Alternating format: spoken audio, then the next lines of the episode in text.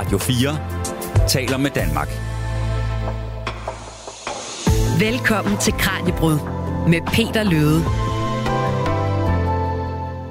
Du og jeg er ikke lige. Måske så tjener du derude noget mere, end jeg gør, eller måske så har jeg flere og bedre muligheder for at skabe mig en karriere, fordi jeg simpelthen er en mand, og du derude er en kvinde. Debatten om ulighed, det er en af de der debatter, der jævnligt vender tilbage herhjemme, og det er også en debat, hvor der ikke altid er entydig enighed om, hvordan virkeligheden rent faktisk ser ud. Prøv at høre her, hvad øh, Alex Vandopslag fra Liberal Alliance, han sagde under Folketingets åbningsdebat den 6. oktober øh, 2022. Man bliver nødt til at se på, hvorfor er det, at der er den her lønforskel. Og det skyldes jo for det meste, det der forklarer det meste, det er, at de har forskellige typer arbejde. Hvis du arbejder med noget, der giver mere i løn, end, end hvis du vælger noget, der ikke giver så meget i løn, ja, så tjener man noget forskelligt, men det er ikke, fordi du er kvinde. Det er bare, fordi du har det arbejde, du har. En mand, der arbejder det samme sted som kvinden, tjener jo det samme som kvinden.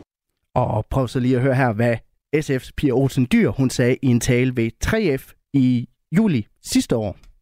Vi skal bekæmpe den uanstændige ulighed. Er I med på det? Ja. Det er jeg glad for. Fordi Joachim, Anders, Lars og Søren, de der blå nogen, de mener godt nok ikke, man tager skade af lidt ulighed. Har de nogensinde haft et slidsomt arbejde? Har de selv prøvet at skulle brødføde to børn på kontanthjælp? Ja, der er altså en eller anden grundlæggende uenighed om, hvorvidt uligheden er et problem herhjemme, og hvorvidt den overhovedet findes i nogle tilfælde. Men hvad er egentlig op og ned i alt det her?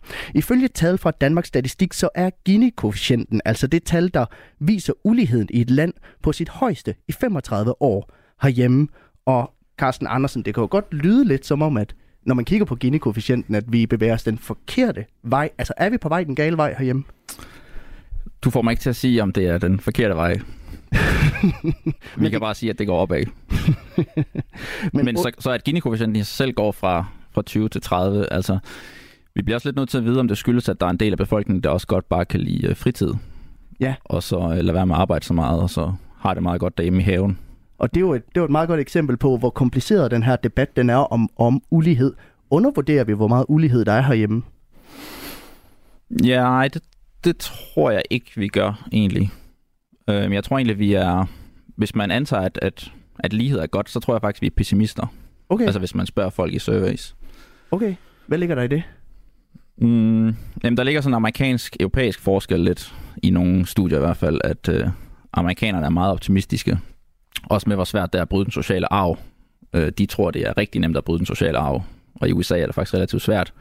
I Danmark tror vi, det er nemmere, eller undskyld, hvad hedder det, i Danmark tror vi, det er sværere at bryde den sociale arv, men det er egentlig relativt nemmere i Danmark. Okay, så ja. vi bliver faktisk overrasket. Det tror jeg, vi gør, ja. Og øh, jeg skal lige sige, det er Carsten Andersen, adjunkt på Institut for Økonomi ved Aarhus Universitet, der gør mig selskab i dagens liveudsendelse af Kranjebrud, der altså handler om ulighed. Og her i studiet, der har jeg også selskab af min kollega Julie Harbo, som holder øje med sms'erne. Og jeg vil enormt gerne høre fra jer ude bag højtalerne, om I nogensinde har mærket ulighed på egen krop. Skriv ind til os på 1424, start beskeden med R4, lav et mellemrum og skriv så din besked. Så læser Julie måske nogle af dem op senere i programmet. Så det eneste, vi mangler at sige, det er egentlig rigtig hjertelig velkommen til dagens live-udsendelse af Kranjebrud. Jeg hedder Peter Løde. Du lytter til Radio 4. Og til at gøre os klogere på uligheden, der har jeg som nævnt besøg af dig, Carsten Andersen, adjunkt på Institut for Økonomi ved Aarhus Universitet. Velkommen til programmet først og fremmest. Tak. Derudover så er du også forfatter til bogen Ulighed, som er en del af tænkepauserne for Aarhus Universitetsforlag. Tillykke med, med den udgivelse også. Ulighed, det er jo sådan et meget omdiskuteret begreb, kan man også høre på, på de klip, vi hørte i, i starten af udsendelsen. Og når vi omtaler det i programmet i dag, altså hvad er det så for en tolkning af ulighed, som vi kommer til at læne os op af? Jamen, jeg tror, vi kommer til at tolke os op af det her med ulighed i resultater. Ja. Altså det vil sige med ulighed i indkomst, eller ulighed i formue, eller ulighed i sundhed. Og øh, man, kan sige, man kan stille lidt over op for, at, at mange vil også mene, det er mere relevant at diskutere ulighed i muligheder. Ja. Øhm, det kan godt være, at du lever længere end, end mig, men hvis det er, fordi jeg har rådet i, i 20 år, så har det også på en måde sin forklaring. Og måske havde vi egentlig lige muligheder for at få et, et øh, lige langt liv. Vi, vi valgte bare forskelligt. Så, øhm, det, folk mister altid lidt øh, gløden i øjnene, når man siger det, men, men mange ting afhænger virkelig af, hvordan man måler det og hvordan man definerer det. Ja, og det tror jeg også, vi kommer ind på i løbet af programmet, fordi der er enormt mange måder at tolke de her data på, og enormt meget må- mange måder at, at, at tolke ulighed på. Nu nævnte jeg det her med Gini-koefficienten i starten, og jeg tænker, det er måske noget, vi kommer til at vende lidt tilbage til med jævne mellemrum i løbet af, af programmet.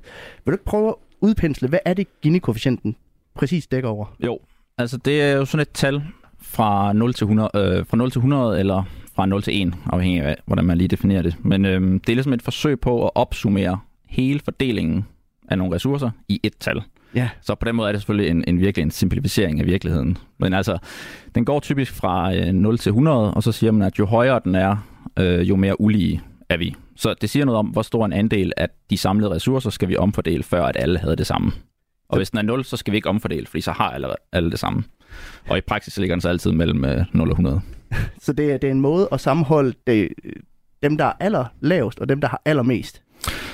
Ja, det, kan man, det, er, det er der måske egentlig andre mål, der er mere egnet til. Fordi det, der måske er et problem med Gini-koefficienten, det er, at hvis den vokser for eksempel fra 20 til 30, mm. som den har gjort i Danmark, så kan man ikke sige noget om, om det er fordi, at toppen er stukket af fra midten, eller om det er fordi, at øh, bunden er blevet efterladt på perronen, og midten og toppen er stukket af. Så den kompenserer, den, den, den øhm, kondenserer ligesom alt ned i et tal. Så når Gini-koefficienten er steget til 35 herhjemme, som jo ligger en godt tredjedel på vej til, til 100, så er det ikke nødvendigvis et resultat af, at uligheden er blevet større. Jo, det kan du sige. Altså, det siger bare ikke noget om øhm, præcis, hvem der er blevet rigere, og hvem der er blevet relativt fattigere. Altså, det kunne også være, at vi alle sammen er blevet fattigere. Det kunne også være, at vi alle sammen er blevet rigere. Og sådan er det jo, når man sammenligner to tal, så, så skal man jo se dem i, i, i, i re- relation til hinanden. Ikke? Ja, som jeg skriver i bogen, så findes der tre slags løgne, ikke også? Løgn og forbandet løgn, og så statistik. Hvis vi skal prøve at komme med en eller anden forklaring på, hvorfor uligheden den og Gini-koefficient er på sit højeste i, i 35 år, altså hvad tror du, det skyldes? Ja, altså nu nævnte jeg det før med, øhm, altså at, at i sig selv kan det, ved vi ikke hvad, altså i sig selv kunne det godt være, at det skyldes, at nogen havde valgt at arbejde mindre og var glade for den fritid, de har haft. Men altså vi ved egentlig rimelig godt, hvad det skyldes. Altså det er sådan opgørelser, der har, der har brudt ned. Og øhm, altså en fjerdedel af det skyldes sådan nogle ret kedelige ting, såsom øh, altså demografi. Der er blevet flere pensionister, der er blevet flere studerende. Så sådan nogle lidt mekaniske ting, kan man mm. sige. For det, det er naturligt, at, at studerende er fattigere end os andre, kan man sige. Øh, og så er der også noget af det, der skyldes øh, flere aktieindkomster. Der er noget af det, der skyldes, at vi har ændret lidt i øh, skattesystemet med øh, lidt færre overførselsindkomster og lettet skatten lidt i toppen. Sådan nogle ting. Så det, er, så det er enormt mange faktorer, man, man, man regner ind i det her. Ja, og så er der også lidt med bolig. Ja. Øhm, det der med, at når du ejer en bolig, så sparer du egentlig husleje. Så man kan sige, at alle os, der ejer bolig, vi er faktisk udlejere. Mange af os udlejer bare til os selv. Men det kan vi stadigvæk godt tælle som en indkomst. Det bør vi egentlig tælle som en indkomst, fordi en krone sparet er en krone tjent, kan man sige. Så øh, en fjerdedel af det, tror jeg cirka, skyldes også, at boliger er stedet i værdi. Og øh, nu hvor vi er i gang med at prøve at skulle lidt tilbage i tiden og forklare udviklingen i ulighed, altså hvordan har udviklingen så generelt set været herhjemme, når det kommer til, til ulighed? Øhm, Danmark er ikke det sted, hvor der sådan er bedst tal tilbage i tiden. Men altså, der findes jo øhm, den her franske økonom Thomas Piketty, som har samlet sådan nogle datakilder for de sidste 200 år i, øh, i Europa og USA. Og sådan, hans historie, hans bog er meget lang og til tider ekstremt kedelig, men sådan den grundlæggende historie er egentlig rimelig simpel. Altså, at de sidste 100 år, så har udviklingen gået i sådan et U, øh, i hvert fald i USA og Europa. Så den var mega høj for 100 år siden. Altså for 100 år siden i Europa, der ejede 10 procent, ejede 90 procent af alle formuer. Ja. Så det er, sådan, det er rimelig markant. Også det er faktisk ret vildt. Og så skete der nogle verdenskrige, og der skete nogle krige, og der skete nogle katastrofer og så videre, og øh, af forskellige, af mange forskellige øh, komplicerede grunde, så faldt uligheden og var sådan måske det laveste omkring 1980. Ja. Og så de fleste steder i den vestlige verden har den sådan steget siden da. Og, og vi er ikke sådan tilbage, overhovedet ikke tilbage på de der niveauer fra starten af 1900-tallet. Men øhm, hvis man skal sige det kort, så vil man måske sige et, et U, hvor vi mangler lidt af det højre ben. Ja. Hvor, hvordan er fordelingen nu om dagen så? Jamen, øhm, i Danmark, der ejer de 10% rigeste 50% af, af formuerne. Okay.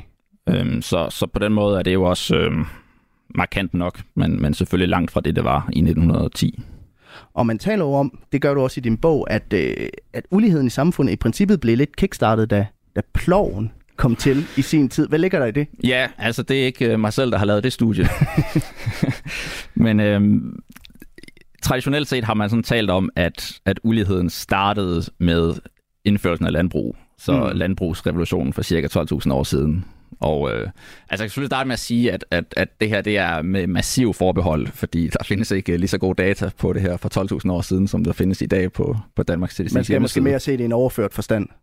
Øhm, ja, man skal se det med, med usikkerhed. Men, øh, men det, der i hvert fald kom i en artikel for nogle år siden af nogle amerikanske forskere, det var, at øh, uligheden blev faktisk ikke kickstartet med øh, landbrugssamfundet som sådan. Fordi i starten dyrkede man egentlig landbrug på ret simple måder, Mm. med hakker og sådan noget. Man havde ikke rigtig gode metoder at lave sådan rigtig effektivt på.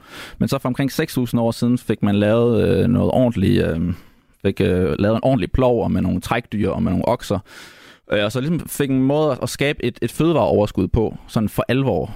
Øh, og det vil sige også, at manuel arbejdskraft blev relativt mindre vigtig lige pludselig. Fordi hvis du bare havde en plov og en, øh, et par okser, så kunne du erstatte 10 arbejdere. Så de Ja. blev relativt mindre værd. Og så pludselig kom der den her øh, opdeling mellem, man kan sige, have and have nots. Øhm, med, med, med, med den her effektive landbrug. Så det, det er simpelthen grundlaget for den her dynamik, der stadigvæk eksisterer den, den dag i dag. Ja, det kan man sige. Altså, nogen vil sige, at det var ligesom hele forudsætningen for, at vi fik sådan en uh, specialisering i erhverv, fordi uh, pludselig, mm, det er på en måde effektivt, at vi alle sammen lidt kan bruge tiden på det, vi er bedst til. Uh, så nu behøver alle ikke bruge tid på at opdyrke jorden. Nu, kan vi ligesom, nu bliver der ligesom skabt et fødevareoverskud, så nogen kan specialisere sig vildt meget i at lave sko, for eksempel. Uh, og det var også det, der skete dengang. Og, og det har sådan sin... Selvfølgelig er det svært at, at tale om, om trends i ulighed de sidste 12.000 år, men, men det her med ploven, der skete her, det har måske sådan lidt sin parallel i, at uligheden faldt helt meget efter den sorte død i 1300-tallet. Mhm. Fordi at pludselig døde øh, måske 30-40 procent af befolkningen. Så pludselig blev arbejdskraft faktisk relativt mere værd. Fordi nu dem, der skulle øh, arbejde i marken, de, kunne ligesom, de havde en bedre forhandlingsposition. Så på den måde sker der nogle gange sådan nogle spejlbilleder af hinanden med op, opfindelsen af ploven og så øh, pesten for eksempel.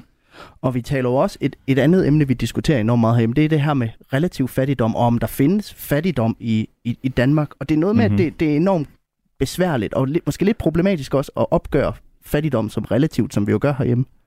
Ja, men det er jo selvfølgelig fordi, at, at når man tænker fattigdom, eller hvis man læser øh, Charles Dickens romaner fra 1800-tallet eller sådan noget, så er det jo sådan noget med syvårige børn, der arbejder på en fabrik, og øh, folk, der dør af underernæring og, Mm. og så videre. Øh, og der, det kan man selvfølgelig ikke rigtig bruge i udviklede lande som, som Danmark. Men det man sådan, en definition, man sådan prøver at bruge det, er det her med, om der er nogen, for eksempel om der er nogle børn, der er udelukket fra det, man kalder almene vaner og livsmønstre. Så det kunne være et, et barn i en klasse, som øh, selvfølgelig øh, på ingen måde kommer til at dø af sult i Danmark, men som måske ikke har råd til den øh, gaming-computer til 12.000, som de andre har. Ja. Og så på den måde lidt er måske er, er ude af fællesskabet. Så, så en måde, man kan opgøre det på, det er det her med, om familien har en indkomst, der ligger under 50% af medianen Ja, i, i det land, hvor man nu måler på. men hvis vi så bliver rigere i gennemsnit, så flytter fattig... så Det ender det vel ikke på fattigdom, når den er relativ Nej, på den altså måde? det kunne jo godt være, at, at alle i morgen i Danmark lige pludselig fik øh, dobbelt så høj indkomst. Ja. Og, øh, men det ville være de samme personer, der så var fattige.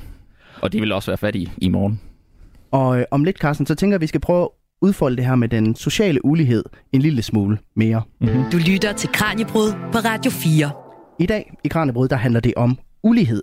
Et fænomen, som nogen jo mener faktisk slet ikke eksisterer, fordi vi i Danmark blandt andet alle sammen har de samme muligheder for at tage en uddannelse, eller finde et arbejde, eller hvad det nu måtte være. Men det faktum, som vi nok ikke umiddelbart kan ændre på, det er jo, at vi bliver født ind i forskellige familier. Nogle familier har mange penge, og nogle har færre midler at rykke rundt med. Og hvor let er det at bryde med den struktur herhjemme, Carsten? Jamen, det er ikke øh, bare sådan lige til. Altså, der er jo stadigvæk en, en rimelig stærk sammenhæng mellem øh, forældre og børns øh, resultater i livet. Og øh, på, på mange måder er det egentlig nemt nok at måle, at, at folk har forskellige muligheder. Altså, hvis du sammenligner Mads og Mohammed, mm. og de har et helt ens CV, øh, men du sender øh, 200 beskeder ud til udlejere, om de kan få en bolig. Altså, så vil Mohammed have langt sværere ved at finde en, øh, en bolig, en udlejningsbolig. Alene af den grund, at han hedder Mohammed og ikke, øh, og ikke Mads. Øh, så det er bare sådan et, et af mange eksempler på, at, at folk har selvfølgelig ikke de samme forudsætninger. Ja, for man snakker om det her, der hedder social mobilitet, som jo er muligheden øh, for at, at arbejde sig opad, eller mm. Blive mere lige, øh, hvis man for eksempel er, øh, øh, kommer fra en familie, der ikke har så mange midler. Men Mm. der er simpelthen for nogen, hvor hvem det er sværere, simpelthen fordi de er født som, som den, de er. Ja, altså der er jo mange grunde til det. Altså man kan sige bare sådan ting som gener. Mm. Øhm, altså bare sådan en ting som din øh, karaktertræk og din øh, intelligens og dine evner i det hele taget er til dels arvelige. Og øh, øh, karaktertræk og arbejdsomhed og øh, øh, evner, de, de, de korrelerer også med, hvordan du klarer dig senere hen. Så, så der er bare sådan nogle helt oplagte grunde til, at det er svært at forestille sig, at der ingen sammenhæng skulle være mellem børn og forældres indkomst, eller deres resultater i det hele taget.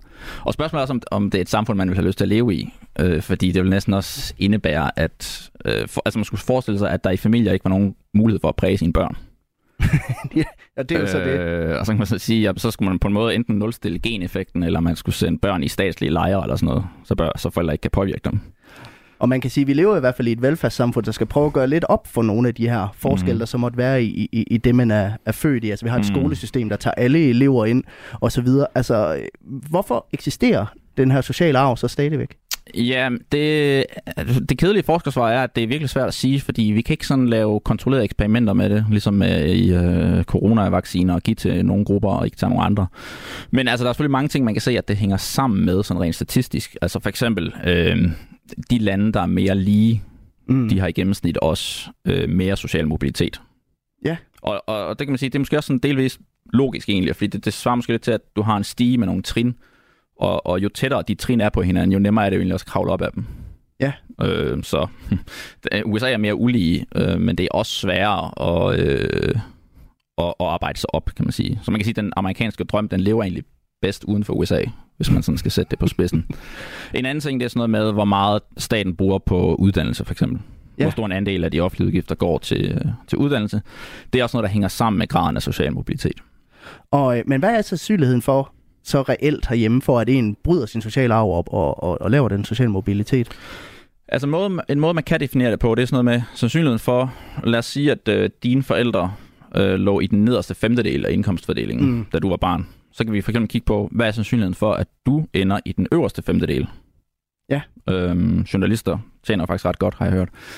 Øhm, men øh, den, i Danmark er den så 11-15 procent, cirka. Okay. Og i USA er den lavere. Hvordan er det sådan på verdensplan? Jamen, det er ret højt. Ja. Det er ret højt. Så altså, igen, der er forskellige måder at måle på og sådan noget, men altså i de fleste opgørelser, der er, der er den sociale mobilitet højst i, i Skandinavien. Mm. Øhm, og det, det gælder også, når man for eksempel en anden måde at kigge på det på, som jeg egentlig på nogen måde synes er bedre, end at kigge på sammenhæng mellem børn og forældre, det er sådan noget med at kigge på sammenhæng mellem søskende. Ja. Så i stedet for at kigge på, hvor langt æblet falder fra stammen, så kan man kigge på, hvor langt falder æblerne fra hinanden, ja. så at sige. Og det viser også, at, at der er højst social mobilitet i Danmark. Så der, der er mindre sammenhæng mellem søskende i Danmark end, uh, end i USA for eksempel. Og men, når, men nu hvor vi taler om at sammenligne med for eksempel USA eller alle mulige andre lande, når det kommer til det her med ulighed og sociale, altså kan man overhovedet sammenligne det? Altså er ulighed i, øh, i Afrika det samme som ulighed i Danmark? Nej, nej, det er det jo, det er det jo selvfølgelig slet ikke. Altså, så det er jo også derfor, der er mange, der vil sige, at det vi skal gå op i, det er absolut ulighed. Eller, eller absolut fattigdom. Ja. Det vi skal bekymre os om, det er ligesom, at folk kan opretholde deres eksistens sådan på en helt lavpraktisk biologisk måde, og så øh, når vi kommer dertil, så er det sådan lidt ligegyldigt, om, om, om folk tjener 400.000 eller 800.000 om året. Et andet øhm. udtryk, jeg stødte på i din bog i forbindelse med det her med social mobilitet, det var det, der hed Gatsby-kurven. Mm. Det kan være, du bliver nødt til at forklare det i den her sammenhæng. Ja, jamen jeg, jeg nævnte den faktisk før, kan man sige, uden at sætte ord på den selvfølgelig. Men mm. det er mm. sådan en sammenhæng mellem, uh, man kan plotte alle lande i sådan et XY-koordinatsystem, og så kan man plotte op, uh, hvor, høj, uh, hvor høj er uligheden i samfundet, og hvor høj er den sociale mobilitet. Og der kan man se det her med, at, at uh, i de lande, hvor der er høj ulighed, for eksempel USA, er også der, hvor det er relativt svært at bryde den sociale arv. Ja. Modsat de skandinaviske lande ligger ligesom nede i det sydvestlige hjørne af den her kurve her, kan man sige, eller det her koordinatsystem, altså øh, lav ulighed og lav social arv. Øhm, så der kan man sådan plot alle de der lande der. Og så er der sådan mange kontinentale europæiske lande, som Tyskland, øh, Frankrig ligger sådan lidt i midten af det hele. Øhm, så det er så, en måde at prøve at sammenligne den sociale mobilitet verden ja, over? Det er sådan at, ja, præcis. Det er sådan at få en hurtig idé om, hvordan ligger landet på det her. Øhm, og så kan man selvfølgelig også sige, at, at en, altså man kan også sige, at betydningen af social mobilitet bliver jo også større, jo mere ulighed der er. Ja. Fordi så bliver det ligesom mere vigtigt, om du bryder trenden, så at sige. Altså hvis du har et land, som er næsten helt lige, så er det jo lidt ligegyldigt. Næsten. Så er mulighederne ikke for rigtig ja, arbejde så batter det ikke så meget frem og tilbage. Et, et forbehold, man også kan tage, det er, at, at når man sammenligner Danmark og USA, det er selvfølgelig også vildt svært. Altså, fordi Danmark er jo mindre end de fleste stater i USA. Ja, selvfølgelig. så man kan også lave opgørelser inden for USA, og de viser også, at der er kæmpe variation inden for USA. Altså inden for nogle områder i USA er nærmest ligesom Danmark og Kanada, og andre er mere ulige end Afghanistan næsten. Øh, okay, Afghanistan, den, den vil jeg måske gerne lige trække tilbage, nu sender vi det godt live. Men øh, der er virkelig stor forskel i, internt i USA. Og øh, husk, at hvis du derude vil give dit bidrag med, så er nummeret her ind til studiet 1424. Du starter bare din besked med R4, laver et mellemrum, og så skriver du din besked. Og jeg vil selvfølgelig gerne høre, om du selv har oplevet at blive behandlet ulige på den ene eller den anden måde. Radio 4 taler med Danmark. Og noget af det, som du har beskæftiget dig særligt med, øh, Carsten, det er jo ulighed, når det kommer til boligmarkedet. Vi talte lidt om det før, at det er også noget af det, der spiller en rolle, når man, når man udregner Gini-koefficienten. Altså, det kan være, at du kort skal forklare, hvordan man konkret ser den her social mobilitet og social arv på boligmarkedet. Ja, jamen, øh, ja, noget jeg har lavet meget øh, med, det er sådan med forældrekøb og familiehandler. Mm. Så øh, altså, i sammen med CVA og, og Arbejderbevægelsen, så Værgeråd, så har vi kigget lidt på, hvem er det, der laver forældrekøb til deres børn. Og øh, der kan vi se, at, at den her 80-20-regel, som jeg også øh, skriver en del om i bogen, passer på mange situationer, og også på forældrekøb. Så ja. det er ligesom 80% af alle forældrekøb, i hvert fald i Aarhus, de foretages af de 20% forældre med højest indkomst. Okay. Så altså en femtedel står for fire femtedel af det hele. Men hvilke udfordringer skaber det i, i et samfund som Danmark? Altså, kan man så tale om, at der simpelthen, altså, på kort eller lang tid, at vi simpelthen opdeler landet i, hvem der har råd til at købe en bolig i Aarhus, og hvem der ikke har, for eksempel? Ja, det kan du sige. Og du kan også sige, at altså, hvis du accepterer præmissen, at uh, det at have en, uh, en lækker lejlighed i det centrale Aarhus, det gør det også nemmere for dig at fuldføre en uddannelse. Og uddannelse betyder også mere senere hen. Mm. Så på den måde er der sådan en, måske sådan en kædeeffekt af det her øh, boligmarked.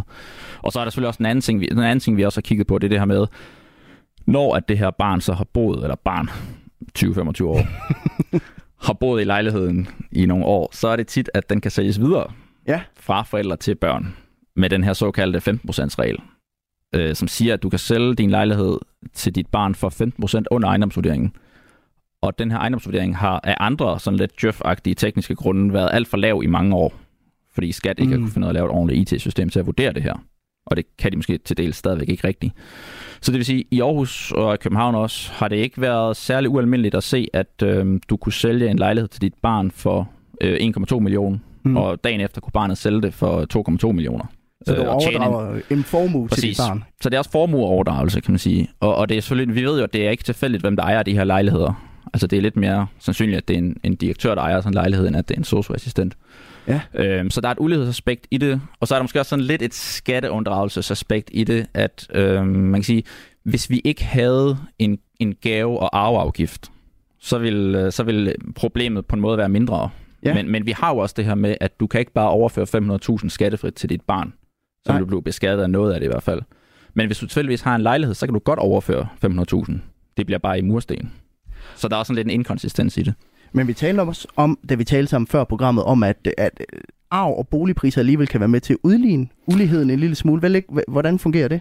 Ja, det er jo så dilemmaet i det igen, at øh, altså Cepos har lavet en opgørelse, der viser, at arv det faktisk er med til at reducere formueuligheden. Ja. Øh, og det, det kan lyde mærkeligt, men, men det skyldes lidt med den her relative måde, man tit måler ulighed på. Altså så, øh, vi kan måske sige, at øh, lad os sige, at vi begge to arver og lad os sige, at du ligger i øh, overklassen, mm. og jeg er i middelklassen. Så lad os sige, at du har en formue på 20 kroner, og jeg har en formue på 10 kroner. Det vil sige, at du er dobbelt så rig, som jeg er. Ja. Og øh, du kommer til at arve mere, end jeg gør, i kroner og øre i hvert fald. Lad os sige, at jeg arver 5 kroner, og du arver 7 kroner. Så du arver mere, end jeg gør, mm. og du ligger også i overklassen, så det er jo på en måde klart, du har rigere forældre, end jeg har. Men man kan sige, at min indkomst går fra 10, eller min formue, lad os sige det, går fra 10 til 15. Det vil sige, den stiger med 50 procent. Ja. Din går fra 20 til 27, så den stiger kun med omkring... Øhm, Okay. Ja, det skulle jeg ja. regne ud på forhånd, men ja, omkring, øh, omkring 30 procent ja, eller sådan noget. Ja. 7 divideret med 20, ikke også? Så det siger relativt set, at jeg er faktisk blevet rigere, end du er. Ja. Fordi du var rigere i forvejen. så arv, arv betyder relativt mere for middelklassen. Ja. End for overklassen. Og så derfor kan det være med til at reducere Gini-koefficienten, faktisk. Og det er igen det her med, at, at ulighed på en eller anden måde er, er relativt øh, som, som der jo kommer til at gå igen i, i hele programmet, kan jeg næsten ja. fornemme, at det, ja, at det bliver et mønster. Ikke? Og så handler det også meget om, om man måler det inden for samme år, eller på en lang tidshorisont. Fordi der er også et svensk studie, for eksempel, der viser, at der viser præcis det, jeg lige nævnte her. Mm. Men hvis man så sammenligner os 10 år senere, så vil der være en tendens til, at jeg har brugt mine penge på forbrug, og du har måske i højere grad investeret dem i aktier. Ja. Så man kan få den omvendte konklusion, hvis man, hvis man følger dem her 8 år efter. Fordi du har simpelthen investeret pengene klogere, end jeg har. Ja. Så din formue er vokset relativt mere måske på sigt. Og det, det, så det er igen det her med også, om man måler tingene inden for et år, eller konsekvensen af dem på sigt. Øh, og det er det samme med SU på kandidaten, kan man sige. Hvis man kigger på det inden for et år, Så SU på kandidaten, mm. det er måske det mest omfordelende, vi egentlig har. Næsten. Ja. Øh, vi tager fra de rige og giver til de fattige. Hvis vi kigger på det hen over et livsforløb, så er det måske næsten det omvendte. Så er det sådan omvendt Robin Hood. Fordi dem, der får en lang uddannelse, de i forvejen ville have tjent mere. Ja. De i forvejen tjener mere hen over et langt liv. De, de tjente bare ikke så meget som 24-årige. Men hen over et langt liv ville de alligevel have tjent meget for sådan en som mig, der øh, ikke er matematisk student, så, så virker det enormt kompliceret til tider, det der med at finde ud af, om der er ulighed eller ej. ja, men altså, det er jo igen det der med, øhm, der er løgn, forbandet løgn og statistik. øhm. Men den her sociale ulighed, nu taler vi om, at øh, hvis man er i overklassen, har man bedre mulighed for at købe en lejlighed, for eksempel i Aarhus, til, til når man skal studere, og så er sandsynligheden måske også højere for, at man rent faktisk gennemfører den her uddannelse. Mm. Hvordan ser man den sociale arv og sociale ulighed gå igen i uddannelsesvæsenet? Jamen, den er faktisk ret høj. Altså, det er sådan noget, og, og det virker faktisk også til, at den er stigende øh, i Danmark og i mange andre vestlige lande. Øh, altså, jeg giver det her eksempel i bogen, at hvis du tager to børn, og den ene mm. kommer fra en akademikerfamilie, og den anden kommer fra en arbejderfamilie, eller ufaglært familie, eller hvordan det lige er defineret, så øh, er der måske 3-4 gange større sandsynlighed for, at, at den fra akademikerfamilien får en lang videregående uddannelse. Øh, og det, det er jo ikke fordi, at det er nødvendigvis er øh, lykken i alt at få en lang videregående uddannelse, men det er trods alt noget, der sådan i gennemsnit korrelerer med at have en høj indkomst senere hen. Øh, hvis man zoomer ind på enkelte uddannelser, så som statskundskab på Københavns Universitet, så er ja. forskellen, altså så, så er den ene familie øh, 23 gange mere sandsynligt, at de får en på statskundskab end, end arbejderfamilien. Så der er bare, øh, det, er, det er virkelig ikke tilfældigt. Så det kan også fastholde os i den, i den sociale arv og hæmme den her social mobilitet. Ja, det kan man godt sige. Altså netop fordi det her med, at, at på papiret har vi lige muligheder, ikke også? Alle kan komme på universitetet. Øh, vi skældner kun til folks karakterer, vi skældner kun til folks meritter. Vi skældner ikke til deres familiebaggrund, til deres etnicitet, eller til deres køn, eller øh, om du kommer fra Kjellerup eller Hellerup. Men øh, man kan sige, i praksis, så har folk en masse forskellige ting med sig. Ja. Øh, og, og, og, og man kan sige, øhm, den, den sociale arv i uddannelse er formentlig stigende, ja. øh, selvom om, øh, i lang tid har den egentlig været faldende. Øh, da man gik, altså da man for 50-60 år siden indførte sådan nogle reformer, som gjorde, at øh, altså, nu skulle folk ikke gå i den stråtægte landbrugsskole, øh, landby, land, hvad hedder det? skole på land, landsbyskole længere. Ja, nu skulle de øh, have lige så gode skoler som i byerne og så videre, og man øgede skoleundervisningspligten fra 7 til 9 år. Mm. Sådan nogle ting har man ligesom tænkt, at det er noget, der løftede bunden ja. og, og, og faktisk øgede den sociale mobilitet. Men så kan man sige, efterhånden, som der kommer flere og flere varer på hylderne og universitetet og så videre, så, videre, så, så er det måske sådan lidt uh, tippet tilbage igen. Ja. Øh, og uh, en anden point, jeg også, også er inde på, øh, det er for eksempel også det her med biblioteker, for eksempel mm. folkebiblioteker. Altså vi tænker på det som noget af det mest, måske det noget af det mest lighedsskabende, at, at alle kan gå ind og låne en bog og så videre. Ja. Og det er det jo på en måde også, men det vi alligevel ser, og stadigvæk, det er jo, at det er de ressourcestærke, der i gennemsnit bruger bibliotekerne klart mest. Ja. Altså det er der nogle sociologer fra KU også, der kiggede på under corona, eller sådan lige den uge inden Danmark lukkede ned, der kunne man virkelig se, at det var en bestemt type mennesker, der skyndte sig ind og låne bøger til deres børn. Så man kan, man kan se, at vi har sådan set reelle muligheder. Det er jo ikke som i USA, hvor man skal betale for at gå på college. Altså, mm. det er gratis at tage en uddannelse i, mm. i Danmark. Du får en dag SU. Men alligevel har vi ikke rigtig reelle muligheder alligevel. Der ligger lidt et dilemma der. Jamen, det kommer an på, hvad man definerer som reelle muligheder. Øh, men altså, der er jo selvfølgelig et, et paradoks i, at... Øh, at det, i sig selv er det faktisk bare en stor diskussion om uddannelsesmobiliteten i Danmark er den samme som i USA. Ja. Øh, altså der er faktisk sådan en, en, en, en, en uenighed mellem øh, Vive her i Aarhus og så Rockwool-fonden i København.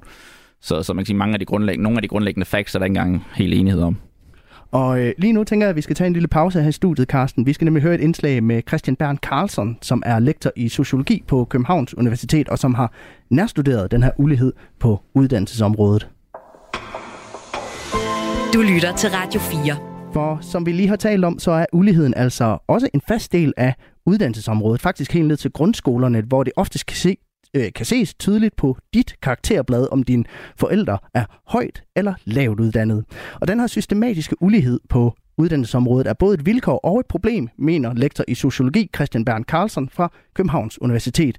Men han fortæller også, at uddannelserne og skolerne, i hvert fald historisk set, har været med til at udligne uligheden herhjemme. Historisk set, der har vores øh, uddannelsessystem jo, jo skabt opadgående mobilitet. Øh, prim, primært fordi vi jo øh, uddanner flere og flere, så børnegenerationerne har jo været mere veluddannede end forældregenerationerne. Og, og sådan er det jo stadig i, i, i en eller anden udstrækning. Øh, så man kan jo sige, at der er jo mange, der vil have oplevet at for eksempel have opnået en højere uddannelse end deres øh, forældre. Men du siger især tidligere? Ja, man kan sige, at da man udbyggede øh, uddannelsessystemet tilbage i slutningen af 50'erne og frem efter, der byggede man jo, udbyggede man jo grundlæggende set i bunden. Der var jo rigtig mange, særligt på landet, som fik syv års skolegang, og nogle gange ikke engang, altså den slags skolegang, som vi, vi tænker på i dag, øh, og så gik ud og fik et arbejde bagefter. Øhm, og, øh, og man kan sige, med de store reformer, der var, der fik man jo mere og mere uddannelse, og pludselig blev det så ni år, der for eksempel var, var det, det mindste, man skulle have ikke, øh, i forhold til undervisningspligten. Øhm, og samtidig har man så udbygget også de videregående, øh, undskyld, de ungdomsuddannelserne, altså de gymnasiale uddannelser og erhvervsuddannelserne osv. Så der har været flere og flere muligheder, øh, og særligt i den periode var der en stor udbygning af uddannelsessystemet, så er der mange, der vil have oplevet opadgående mobilitet, sådan som du, du definerer det der. Men det er ikke det samme som, at der er mindre ulighed i forhold til uddannelsessystemet? Altså man kan sige, at i den periode efter den store reform i 58, der er der noget, der tyder på, hvis vi kigger på uddannelsesuligheden, sådan i forhold til ens forældres uddannelse og familiebaggrund, der har den været ret lav, historisk set også sammenlignet med mange andre lande. Men det lader til, at det har ændret sig over de sidste 20-30 år, hvor man har set en massiv udbygning af de videregående uddannelser, også universitetsuddannelserne, øhm, hvor man på en eller anden måde ligesom ser, at uligheden kryber tilbage ind og, begynder at blive virksom igen. Selvfølgelig et højere sted op i uddannelsessystemet, alt andet lige end det var for måske 50 år siden, men, øh, men ikke desto mindre. Men hvordan kan det være? Det kan vel ikke være lignende, fordi man har udbygget, lavet flere og større studier? Altså, der er meget, der tyder på, at den udbygning af de videregående uddannelser, man har set, som jo selv har været de mellemlange og altså bacheloruddannelserne og så universitetsuddannelserne, at det har været i meget høj grad været børn fra ressourcestærk hjem, der har gjort brug af de muligheder. Så man kunne godt forestille sig, at man i virkeligheden har jo været med til at bygge, Øh, det var synes jeg var en politikjournalist, der sagde en dag, der holdt et oplæg om altså et samfund for, for middelklassen, ikke? altså at, at middelklassens børn får en masse muligheder her, og dem udnytter de i høj grad. I hvert fald meget, meget mere, end, end arbejderklassen gør. Det kan jo skabe en ny form for ulighed, relativt set, i, i, i uddannelse. Nu taler vi jo så om, om højere uddannelser, men er det også tilfældet, at der er en grad af ulighed i, altså tidligere i, i en skoleliv? Ja, man kan jo sige, at meget af den ulighed, vi ser i den uddannelse, du øh, står med, når du engang er færdig i uddannelsessystemet, handler jo om uligheden i forudsætningerne for at kunne tage den. Og de forudsætninger blev jo grundlagt meget tidligt. Nogle mener også, det er før man kommer i skole, langt hen ad vejen. Øhm, I hvert fald de tidlige skoleår. Og det vil sige, at øh, når man kigger på nogle af de analyser, der er, så er der jo meget stor forskel om, hvis dine forældre har en grundskoleuddannelse, hvordan du gennemsnitligt set vil klare dig i folkeskolens afgangsprøve, sammenlignet med, hvis dine forældre for eksempel har en, en, en mellemlang videregående uddannelse eller lignende. Og det vil sige, at det har også nogle konsekvenser for, hvilke uddannelser man så kan søge hen, og måske også er interesseret i senere hen. Og, øh, og på den måde øh, kan man jo sige, at, at den ulighed, vi ser, er jo noget, der starter tidligt i livet og, og ligesom forfølger en i en eller anden udstrækning. Har du eller nogle af dine kolleger så set på, om der er noget, vi kan gøre for at rette op på den ulighed, der så åbenbart er i, i det meste af ens øh, skole- og uddannelsesliv? Altså, det, det, er, det, er, det er vi ikke gode til, og øh, det skulle vi også blive bedre til. Altså, vi, vi, vi ved historisk set, da man ligesom udbyggede velfærdsstaten, og man skabte en masse uddannelse, løftede dem, der lå i bunden af uddannelsesfordelingen, og gav dem mere uddannelse. Det, det betød meget for dem både for, for, for deres evner generelt, det, har, det har vi kunnet måle på i vores forskning, øh, men også for deres chancer for altså, få nogle bedre jobs og gennem de uddannelsesmuligheder, de fik osv. I dag der er den, øh, hvad skal vi sige, øh, det, det er ligesom udtømt, den, den mekanisme eller den mulighed, fordi at bunden i dag er i høj grad meget udsat, hvis man ser på den her store gruppe, der tit er snakket om, som ikke har noget job eller, eller under uddannelse, men som er under 25, eller hvad det man siger. Ikke? Øhm, og det er en gruppe, som, øh, som der, det er meget svært at se, hvordan, hvad man skal gøre, selvom der er meget politisk vilje til at gøre noget ved det, så er det måske lidt uklart, hvad man skal. Og Christian Bernd Carlson er lektor i sociologi på Københavns Universitet, og han talte med min kollega Kasper Fris. Og Julie, du gav tegn til, at der var kommet en, en sms. Ja, der er en lytter, der skriver og spørger, jeg har hørt, at en af de mest tydelige personlige ulighedsmarkører er, at matematiske studenter de tjener mere end sproglige. Passer det? Jeg er helt sikker på, at det passer. Øhm, og hvis der er nogle tal, som jeg husker rigtigt, så tror jeg, at hvis man bare plukker alle dem ud i på ungdomsuddannelsen, der har haft matematik på A-niveau, og sammenligner det med alle andre, der ikke har haft mm. det, så er der en forskel i livstidsindkomst på omkring 30 procent. Okay. Øhm, jeg vil ikke hænge op på det konkrete tal, men altså, der er en ret stor forskel. Hvad skyldes det? Jamen, det er jo det her med de her øh, STEM-fag, altså øh, Science, Technology, Engineering, Math, øh, naturvidenskabelige fag i det hele taget. Øh, ender jo tit i jobs, hvor de tjener mere. Ja. Øh, men selvfølgelig er det en diskussion også, det her med matematik. Altså, er det matematikken i sig selv, der gør, at de kommer til at tjene mere? Eller den type, der vælger matematik, vil de have tjent mere alligevel? Ja. Så det er også svært at sige helt præcis, hvad årsagssammenhæng er. Sådan helt. Men altså, det er klart meget af det skyldes deres jobs bagefter.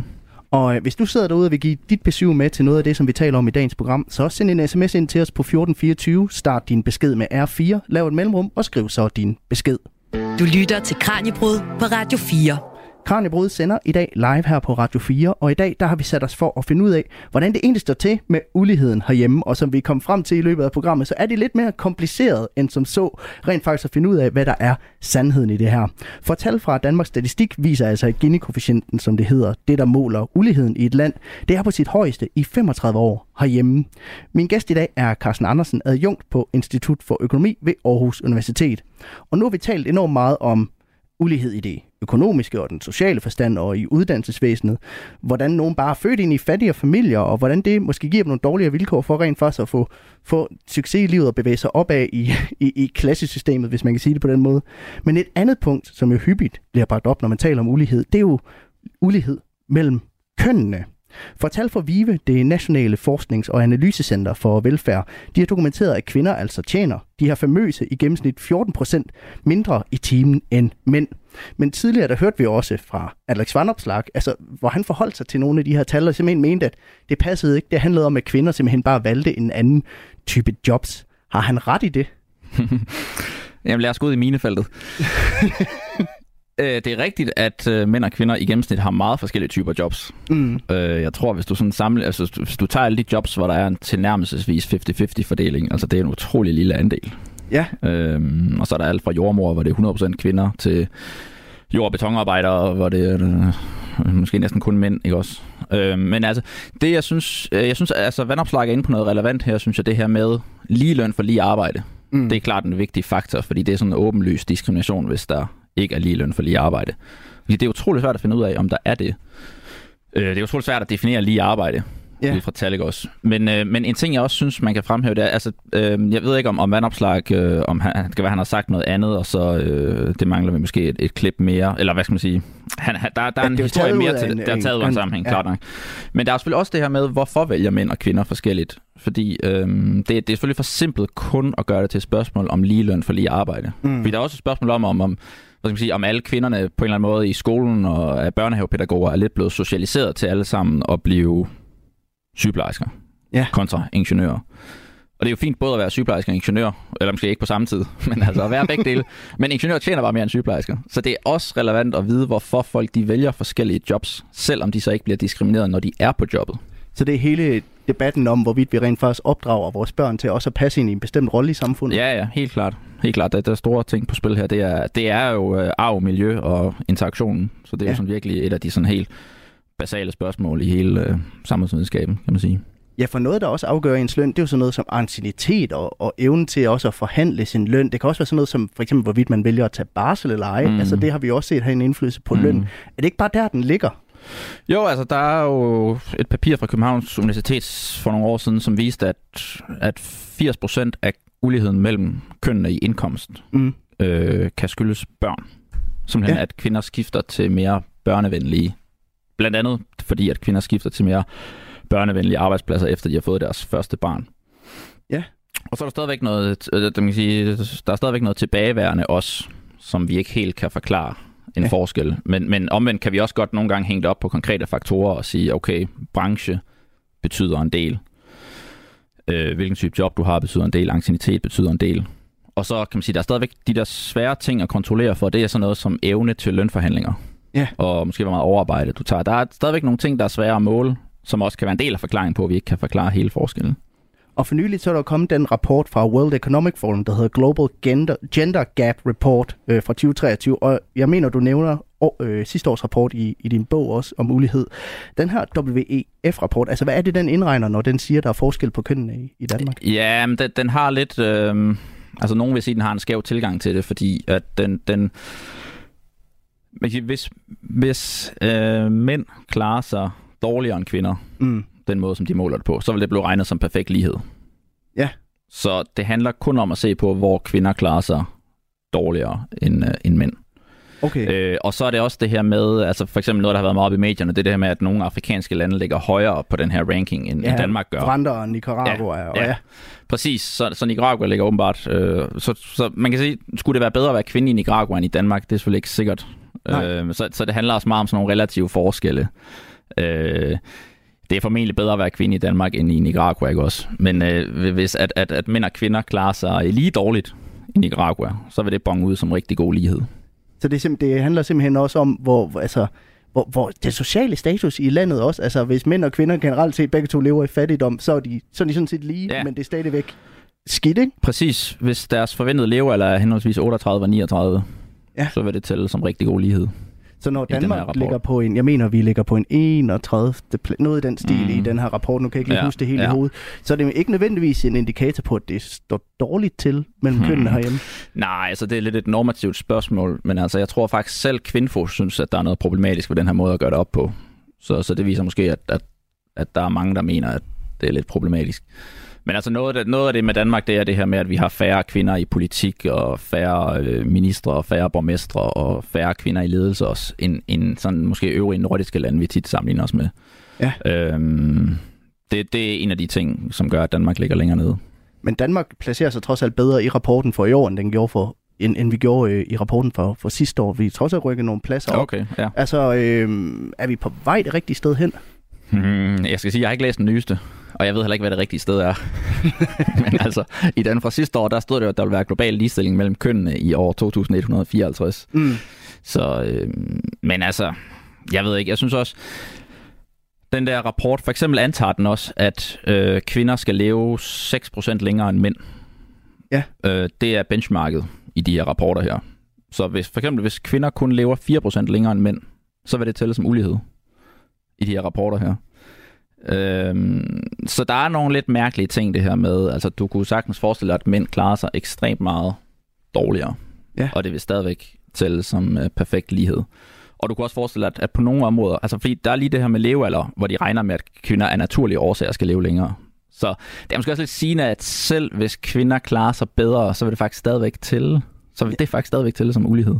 Okay. Øh, altså, det, der er, Det er igen et eksempel på, at det er enormt kompliceret at rent faktisk udregne, mm. Hvad, hvad der ligger i ulighed, og hvordan ja. Ja. det står til med uligheden, både herhjemme og på, på global ja, plan også. helt klart. Den her rapport er måske det bedste eksempel på det næsten.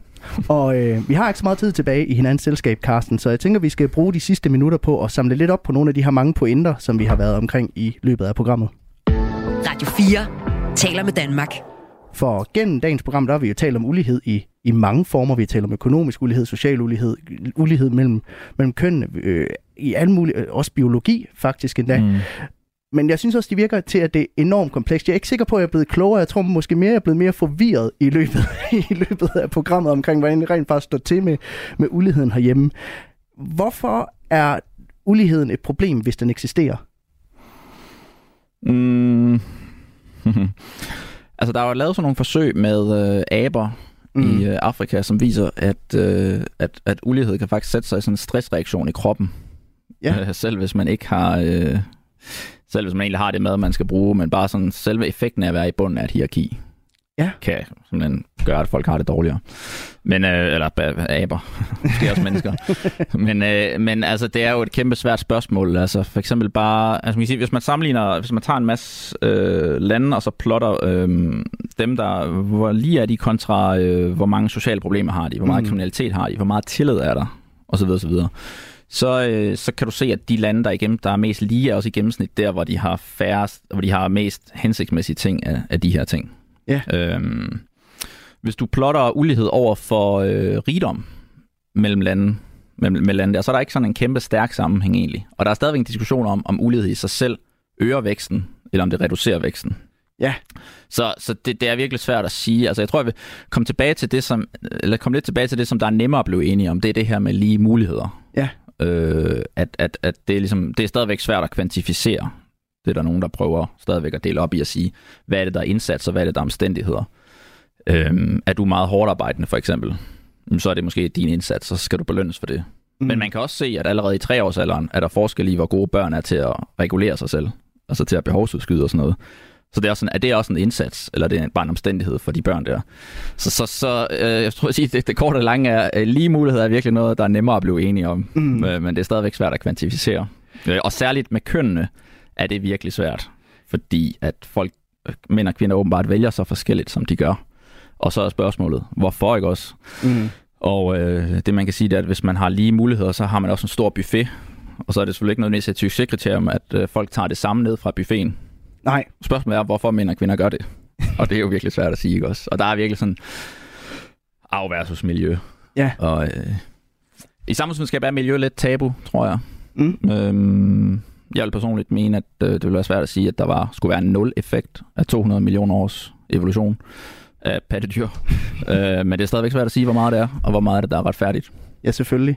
Men det lyder jo til, altså sådan, at vi ikke kommer super meget tættere på et svar om, hvor stor uligheden, og hvordan det rent faktisk står til med uligheden herhjemme. Fordi der er så mange måder at tolke det her på, og så mange måder at se det på, og beregne det på, og sammenholde det. Mm. Og det handler altså, om at altså- se det i relation til hinanden. Ja, jamen skal vi så ikke i det mindste prøve at sige noget, som vi måske kan vide lidt? Altså, ja, lad os gøre det. At, at uligheden er, er stigende, og... Øh, jeg tror, i Danmark, hvis man sammenligner Danmark med de andre OECD-lande, mm. det vil sige andre rige lande, vi tit sammenligner os med, øh, så er, er Danmark et af de lande, hvor der er en mindst andel, der gerne vil have mere omfordeling. Ja. Så det er ikke nødvendigvis fordi, at, at alle i Danmark er vildt tilfredse med det nuværende niveau af ulighed. Men vi er trods alt øh, mindre utilfredse end mange andre steder. Ja. Vi vil gerne have relativt mindre om, mere omfordeling end andre steder. Så, så måske er det sådan en, en svag indikation på, at, at, at øh, det er ikke fordi, at 95% af Danmarks befolkning synes, at det står helt galt til. Men er total lighed lige med lige fattigdom? Altså, kan man overhovedet opnå total lighed, eller er det en Nej, utopi, det, det tror, tror jeg ikke. Ja, det tror jeg. Altså, i bogen giver de der eksempler med Animal Farm og øh, Nordkorea og øh, DDR og sådan noget. Det, det ender tit galt, når man tror, der kan være helt, helt lige lighed. Ja. Øh, ja, og, men altså, ja. Og det er stadigvæk ufatteligt svært at sige det der med ulighed i resultater skyldes det mm. ulighed i muligheder. Ja. Det er det, der simpelthen er så svært. Øh.